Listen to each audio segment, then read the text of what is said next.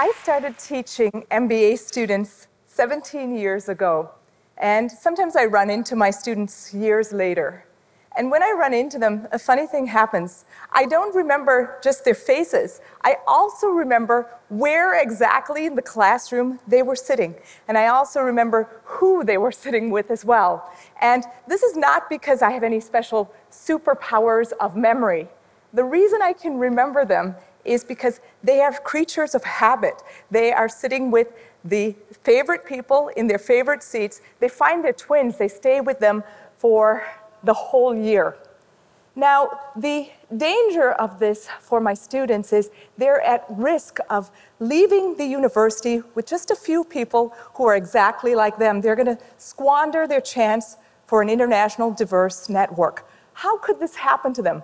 My students are open minded. They come to business school precisely so that they can great, get great networks. Now, all of us socially narrow in our lives, in our, our, our school, and in work. And so I want you to think about this one. How many of you here brought a friend along for, for this talk? And I want you to look at your friend a little bit and are they of the same nationality as you? Are they of the same gender as you? Are they of the same race? And really look at them closely. Don't they kind of look like you as well? Their muscle people are together, and the people with the same hairstyles and the check shirts we all do this in life. We all do it in life, and in fact, there's nothing wrong with this. It makes us comfortable to be around people who are similar. The problem is when we're on a precipice, right? When we're in trouble, when we need new ideas, when we need new Uh, jobs, when we need new resources, this is when we really pay a price for living in a clique. Mark Granovetter, the sociologist, he had a famous paper called The Strength of Weak Ties. And what he did in this paper is he asked people how they got their jobs. And what he learned was that most people don't get their jobs through their strong ties, their father, their mother, their significant other. They instead get jobs through weak ties, people who they just met. So if you think about what the problem is with your strong ties, think about your significant other, for example.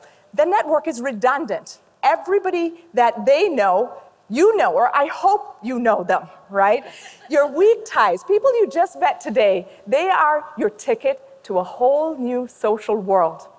The thing is that we have this amazing ticket to travel our social world, but we don't use it very well. Sometimes we stay awfully close to home. And today, what I want to talk about is what are those habits that keep human beings so close to home? And how can we be a little bit more intentional about traveling our social universe? So let's look at the first strategy. The first strategy is to use a more imperfect social search engine. And what I mean by a social search engine, this is how you are finding and filtering your friends.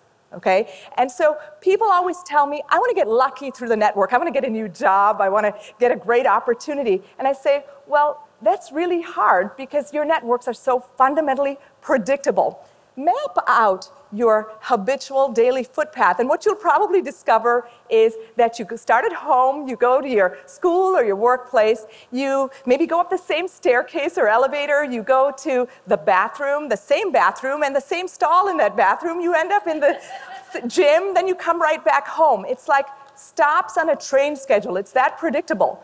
It's efficient, but the problem is that, that you're seeing exactly the same people. Make your network slightly more inefficient. Go to a bathroom on a different floor. You encounter a whole new network of people. The, the other side of it is how we are actually filtering. And we do this automatically. The minute we meet someone, we're looking at them, we meet them, we're initially seeing, you're interesting, you're not interesting, you're relevant. We do this automatically, we can't even help it. And what I want to encourage you to do instead is to fight your filters. I want you to take a look around this room and I want you to identify the least interesting person that you see. And I want you to connect with them over the next coffee break. And I want you to go even further than that. What I want you to do is to find the most irritating person you see as well and connect with them. What you are doing with this exercise is you are forcing yourself, you are forcing yourself to see what you don't want to see, to connect with who you don't want to connect, to widen your social world. To truly widen, what we have to do is we've got to fight our sense of choice. We've got to fight our choices. And my students hate this. But you know what I do? I won't let them sit in their favorite seats. I move them around from seat to seat. I force them to work with different people so that there are more accidental bumps in the network where people get a chance to connect with each other. And we studied exactly this kind of an intervention at Harvard University.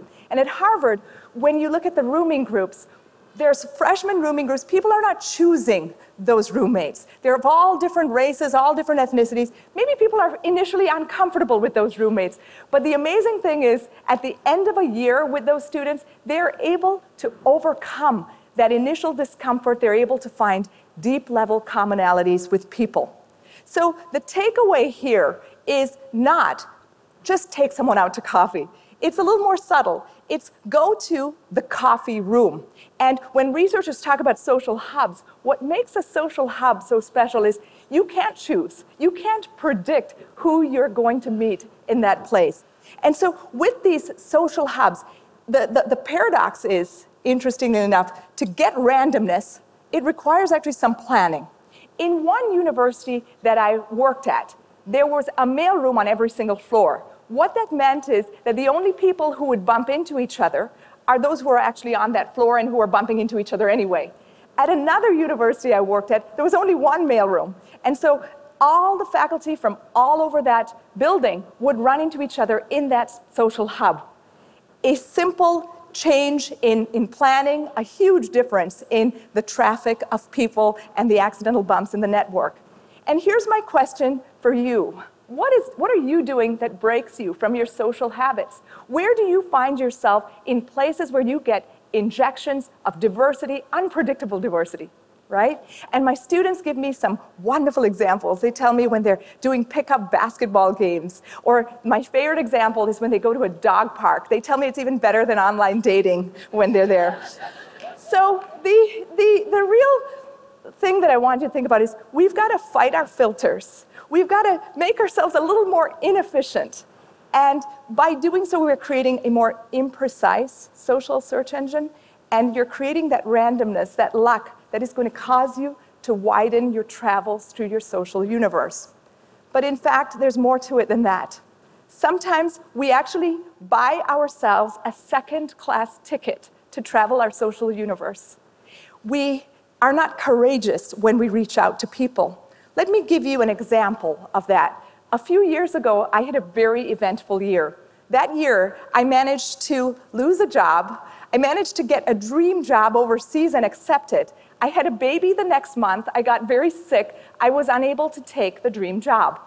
And so, in a few weeks, what ended up happening was I lost my identity as a faculty member, and I got a very stressful new identity as a mother. And what I also got was tons of advice from people. And the advice I despised more than any other advice was you've got to go network with everybody. When your psychological world is breaking down, the hardest thing to do is to try and reach out and build up your social world. And so we studied exactly this idea on a much larger scale. What we did was we, we looked at high and low socioeconomic status people, and we looked at them in two situations. We looked at them first in a baseline condition when they were quite comfortable. And what we found was that our lower socioeconomic status people, when they were comfortable, they were actually reaching out to more people. They thought of more people. They were also less constrained in how they were networking. They were thinking of more diverse people than the higher status people. Then we asked them to think about maybe losing a job. We threatened them. And once they thought about that, the networks they generated completely differed. The lower socioeconomic status people, they reached inwards. They thought of fewer people. They thought of less diverse people. The higher socioeconomic status people, they thought of more people. They thought of a broader network. They were positioning themselves to bounce back from that setback. Let's consider what this actually means. Imagine that you are being spontaneously unfriended by everyone in your network, other than your mom, your dad, and your dog, okay? This is essentially what we are doing at these moments when we need our networks the most, right? Imagine this is what we're doing. We're doing it to ourselves. We are mentally compressing our networks when we are being harassed, when we are being bullied, when we are threatened about losing a job, when we feel down and weak. We are closing ourselves off, isolating ourselves, creating a blind spot where we actually don't see our resources, we don't see our allies, we don't see our opportunities. How can we overcome this? Two simple strategies. One strategy is simply to look at your list of Facebook friends and LinkedIn friends, just so you remind yourself of people who are there beyond those that automatically come to mind. And in our own research, one of the things we did was we considered Claude Steele's research on self affirmation, simply thinking about your own values, networking from a place of strength. What Leigh Thompson, Hoon-Seok Choi, and I were able to do is we found that people who had affirmed themselves first were able to take advice from people who would otherwise be threatening to them. Here's a last exercise. I want you to look in your email inbox and I want you to look at the last time you asked somebody for a favor. And I want you to look at the language that you used. Did you say things like, oh, you're a great resource, or I owe you one, I'm obligated to you? All of this language represents a metaphor. It's a metaphor of economics, of a balance sheet, of accounting, of transactions. And when we think about human relations in a transactional way, it is fundamentally uncomfortable to us as human beings we must think about human relations and reaching out to people in more humane ways. And here's an idea as to how to do so. Look at words like please, thank you, you're welcome in other languages. Look at the literal translation of these words. Each of these words is a word that helps us impose upon other people in our social networks.